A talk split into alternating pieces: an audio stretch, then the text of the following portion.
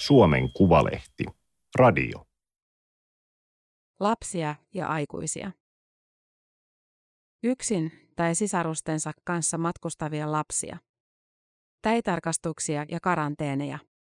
Traumaattisia hetkiä, kun sisarukset erotettiin vieraassa maassa eri perheisiin. Suomalaisten sotalasten evakuointikokemuksia yrittivät pehmittää aikuiset saattajat. Heidän työstään on kerrottu harvoin. Toimittaja Tuomas Laine-Friegren. Teksti on julkaistu Suomen Kuvalehden numerossa 25-26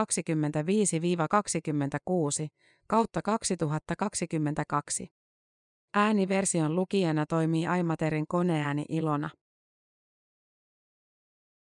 He olivat matkustaneet yötä päivää Suomussalmelta ja Antreasta ja Viipurin aavekaupungista, sisämaan sydämestä ja köyhiltä ulkosaarilta.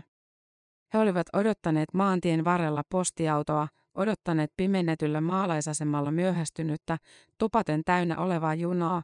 He olivat odottaneet, että heidät laskettaisiin, että lääkäri tarkistaisi heidät, että heidät merkittäisiin rekisteriin, ja lopuksi he olivat odottaneet päästäkseen nukkumaan suuren ja harmaaksi naamioidun laivan kannen alla oleviin joukkovuoteisiin. Tammikuussa 1942 Hufvudstadsbladetin toimittaja Sigurd Alenius majoittui 405 Ruotsiin matkustavan suomalaisen sotalapsen ja 50 heitä saattaneen aikuisen kanssa höyrylaiva Arkturuksen lastiruumaan. Laiva oli saanut talvisodan ilmapommituksissa osuman ja korjausten yhteydessä sen ruumaan oli rakennettu 500 lapsen kuljettamiseen sopivat tilat. Lapset makasivat ruumassa kuin tavarat hyvin hoidetussa rauhanaikaisessa myymälässä. Makuuhyllyjä oli sijoiteltu seinustoille ja keskilattialle ja kaikki vaikutti hyvin järjestetyltä. Kun iltaveli oli syöty, sammutettiin valonheittäjät ja hoitajien yövuoro alkoi. Olen usein ihmetellyt, mitä hiljaiset pikkulapset mahtavat ajatella meluisten aikaihmisten toimista, Alenius kirjoitti. Myötätuntoinen tarkkailija ymmärsi tilanteen traagisuuden, mutta oli vakuuttunut lasten kyvystä sopeutua. Kilttejä ja reippaita olivat nämä lapsukaiset pitkinä, tukahduttavina öinä, koneen jyskyttäessä ja puhkuessa aivan korvan juuressa ja jään jymistessä laivan runkoa vasten. Toisen maailmansodan aikana 10 000 suomalaislapset matkustivat ilman vanhempiaan Ruotsiin ja Tanskaan, osa myös Norjaan. Ensimmäiset aloitteet lasten evakuoimiseksi tulivat Ruotsista talvisodan alkupäivinä. Taustalla oli vaikutusvaltaisia ruotsalaisia naisia, jotka olivat jo aiemmin olleet järjestämässä kansainvälisiä humanitaarisia hankkeita. Pian talvisodan syttymisen jälkeen perustettu ruotsalaisten avustusjärjestöjen keskuselin Central Finlandshjälpen oli ennen kaikkea aatteellisissa järjestöissä koulutuneiden naisten käsialaa. Suomalaisten lasten auttamista johti Maja Sandler, hiljattain virastaan eronneen ulkoministeri Rikard Sandlerin puoliso, joka oli työskennellyt jo vuosina 1936–1939 käydyn Espanjan sisällissodan lasten auttamiseksi. Talvisodan aikana moni suomalaislapsista matkusti yhdessä äitinsä kanssa ja useimmiten junalla Tornion kautta. Noin 8000 Ruotsiin lähetetyn lapsen lisäksi muutama 100 lasta meni Tanskaan ja Norjaan. Norjan Lillehammerissa kotiinsa majoitti suomalaislapsia muun muassa Nobel-palkittu kirjailija ja antifasisti Sigrid Undset. Lapsia auttaakseen Undset myi kultaisen Nobel-mitalinsa erälle tupakkatehtailijalle. Jatkosodan aikana lapset lähtivät ulkomaille yksin tai sisaruksen kanssa. Sotalapset ovat usein muistelmissaan kertoneet täi- ja kirpputarkastuksista, karanteeneista ja vastaanottokeskuksista. Traumaattisia muistoja aiheuttivat valintatilanteet, joissa lasta hakemaan saapuneiden kasvatusvanhempien valinta harvoin kohdistui vähemmän suloiseen poikalapseen. Sisarukset sijoittuivat usein eri perheisiin, mikä ahdisti varsinkin niitä isoveljiä ja siskoja, joille oli uskottu tehtäväksi pienemmistä sisaruksista huolehtiminen. Matkoilla oli kuitenkin mukana saattajia, joiden tehtävänä oli pitää lapsista huolta. Evakuointikokemuksiin ja lasten kohtaloihin vaikuttivat myös monet viranomaiset ja vapaaehtoiset auttajat. Nämä aikuiset pyrkivät siihen, että kaikki menisi mutkattomasti ja lapsille tulisi mahdollisimman vähän surua. Tässä heitä ohjasivat aikakauden käsitykset lapsuudesta, hyvästä hoivasta ja siitä, miten lapset ehkä poikkeusoloissa käyttäytyisivät. Lasten lähettäminen kesäleirille tai sukulaisten luokse maalle elpymään oli Suomessa entuudestaan tavallista. Esimerkiksi kesäsiirtolat syntyivät, kun kaupungistumisen uskottiin uhkaavan lasten fyysistä hyvinvointia. Mutta lasten lähettämisestä ulkomaille ei ollut aiempaa kokemusta. Tornio-Haaparannan raja-asema oli koko sodan ajan pakolaisvirran tärkeä etappi. Yksi paikallisaktiiveista oli Tornion konsulaatissa kanslistina työskennellyt diplomiekonomi Anna Tornberg. Päivätyönsä ohella hän toimi sosiaaliministeriön lastensiirtokomitean sikäläisenä yhteyshenkilönä ja oli vastuussa Ruotsiin menevistä lapsista ja heidän kuljetustensa organisoimisesta. Hänen puolisonsa Ali Tornberg toimi Torniossa konsulina ja muistutti lastensiirtokomiteaa vaimonsa sodanaikaisista ponnisteluista kirjeessä tammikuussa 1947. Lastensiirto vaati monien öidenkin valvomisia ja koko joukon työtä monessa muodossa, kuten esimerkiksi hakea lasten unhoittamia tavaroita ja huoltaa ne omistajilleen, sijoittaa lapsia, usein kotiimmekin, ja ruokkia heitä, kun on syystä tai toisesta sattunut, etteivät ole voineet jatkaa matkojaan. Kaiken tämän on hän suorittanut suurella huolella ja rakkaudella. Myös Anna Tornberg kirjelmöi lastensiirtokomitealle sodan jälkeen. Komitean edustajana hän oli ollut jakamassa mitaleita ruotsalaisille lotille ja inspiroitunut muistuttamaan viranomaisia siitä, kuinka tärkeää työtä vapaaehtoiset olivat lasten kanssa tehneet ja tekivät yhä, kun Ruotsista palaavien lasten asioita piti hoitaa. Oli muun muassa rouva Liisa Lausto, joka siisti erämaiden lapset ennen Ruotsiin lähettämistä, puhdisti täistä ja käytti lääkärin vastaanotolla. Ja oli muuan neiti Hilja Hammar, väsymätön lastentarhanopettaja, jonka päiväkodissa monet lapset yöpyivät ennen matkansa jatkumista. Eikä tullut unohtaa Haaparannan asemapäällikköä, pian sodan jälkeen eläköitynyttä Svante Svenssonia. Erityisesti mieleen painuneena tapauksena Tornberg mainitsi Svenssonin toimeliaisuuden pienen Helvi Kinnusen tapauksessa. Partisaanien uhriksi joutunut Kinnunen oli tarkoitus kuljettaa Tukholmaan sairaalahoitoon, mutta hänen junansa Suomen puolella oli monta tuntia myöhässä. Päättäväinen asemapäällikkö onnistui järjestämään niin, että Tukholman juna ei lähtisi ilman haavoittunutta tyttöä. Saattajasta riippuu suurelta osalta koko matkan onnistuminen. Hänen on vastattava, että lapsi tuodaan terveenä ja vahingoittumattomana määräpaikkaansa, mikäli se inhimillisesti katsoen on mahdollista. Lapsia evakuointimatkoilla auttaneille aikuisille annettiin virallinen, heinäkuussa 1942 laadittu ohjeistus. Heidän oli huolehdittava lasten vaatetuksesta, aterioista, pesemisestä ja nukuttamisesta. Heiltä odotettiin näppäryyttä, huomiokykyä, siisteyttä, rauhallisuutta ja tervettä järkeä. Tupakan, alkoholin ja kasvomaalin käyttö kiellettiin erikseen. Matkan eri etapeissa, raja-asemilla ja vastaanottokeskuksissa lapset oli pidettävä aisoissa ja rauhallisina.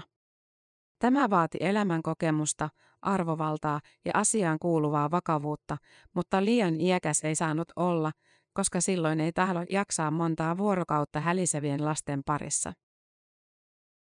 Saattajien oli myös osattava leikittää lapsia, järjestää askartelua tai muuten luoda pitkän matkan ajaksi tunnelma, jossa aika kuluu mukavasti eikä ikävä pääse valtaamaan mieliä. Jälkikäteen on vaikea arvioida, miten lapsia todella kohdeltiin. Lähteet eivät myöskään kerro, mitä lapset kaikesta ajattelivat. Kokemukseen vaikutti luultavasti sekin, millaista kohtelua ja huolenpitoa lapset olivat aiemmin saaneet. Ohjeissa joka tapauksessa tähdennettiin, että kovia kokeneet lapset oli kohdattava lämmöllä. Heidän ymmärrettiin olevan oudoissa oloissa ja turvattomia. Siksi saattajan tehtävä oli tarjota heille hellyyttä ja rakastavaa huolenpitoa. Pommien aiheuttama ilmanpaine oli niin voimakas, että oksat katkesivat puista, kuvasi muuan rouva Setänen tilannetta Viipurin asemalla, kun lapsia evakuoitiin kaupungin lastenkodeista. Setänen saattoi lapsia junamatkalla kohti Länsi-Suomea. Pian junan nousun jälkeen uusi hälytys synnytti yleisen paniikin. Kun oli uudestaan osittain päästy junaan, tulivatkin koneet päälle. Juna katkaistiin ja lähti menemään vihollisen pommittaessa aseman seutuja, joten muun muassa lasten tavaroita tuovat autot paloivat. Tienhaaraan saavuttua tuli taas koneita. Syöstiin junasta päätä pahkaa, herkin lapsi koetti pyrkiä metsään pyrkien suojahautaan. Tällöin paukkuivat ilmatorjunta ja pommit jo. Kukin oli ottanut päälleen mitä sai ja perässä tulijat hiipivät itkien liikapitkissä takeissaan sotilaiden kantaessa heitä suojahautoihin. Lapset suhtautuivat Setäsen mukaan hätätilanteisiin riippuen siitä, millainen mielenlaatu mukana olevilla aikuisilla oli. Jos aikuinen hätääntyi ja huusi, niin lapsetkin huusivat suoraa huutoa, mutta jos aikuinen säilytti kylmäpäisyytensä, lapsetkin olivat rauhallisia. 3 vuorokautta kestäneen matkan aikana tuli useita ilmahälytyksiä. Hälytyksen kuullessaan moni lapsista ampaisi ulos junasta ja syöksyi päätä pahkaa metsään. Lapset olivat väsyneitä ja uni tuli yleensä hyvin, mutta usein pelko esti rauhoittumisen kokonaan. Juuri nukahtamaisillaan ollut 13-vuotias hypähti pystyyn hihkaisten ja vielä Kankaanpään tienoilla monet pienemmistä heräsivät yöllä huutaen. Matkan aikana lapset elivät sotaa ja pommituksia leikeissään.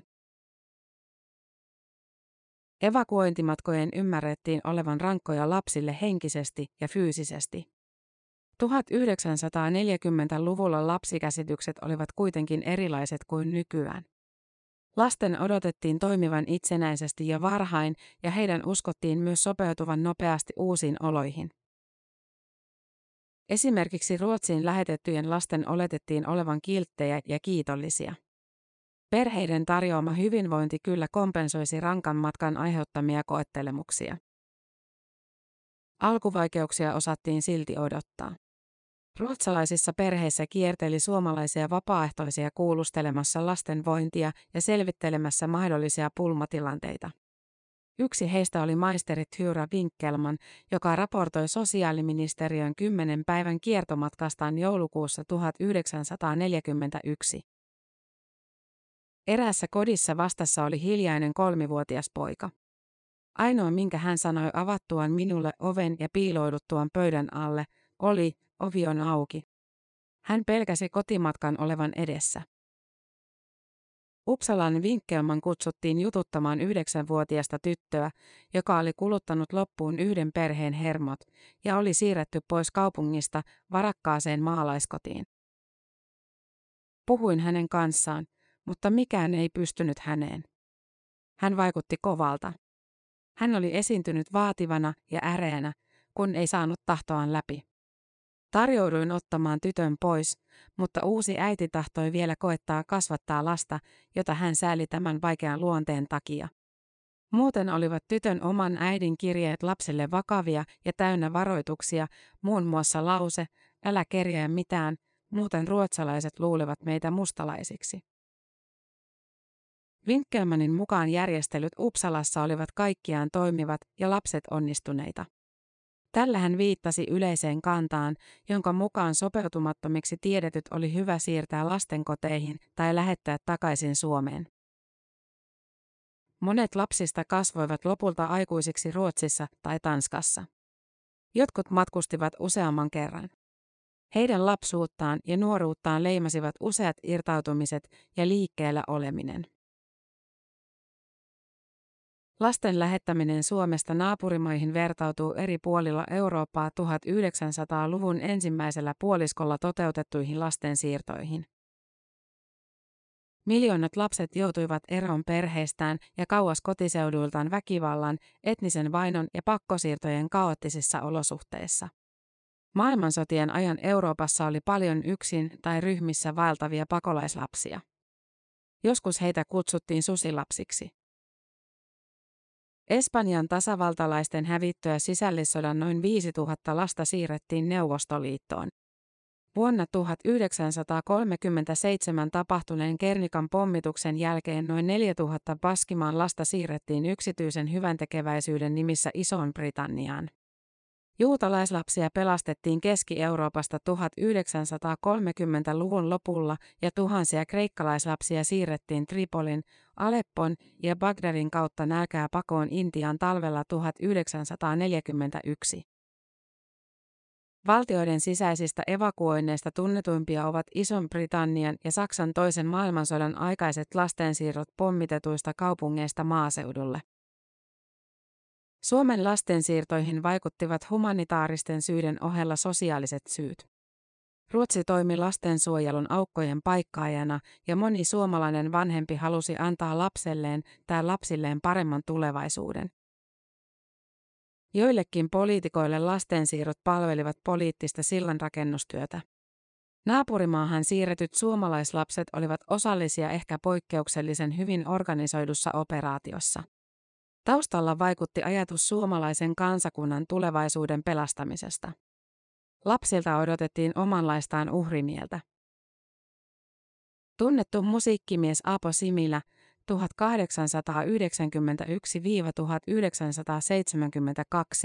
kirjoitti Karjalan Miekka-lehdessä 1942 näin.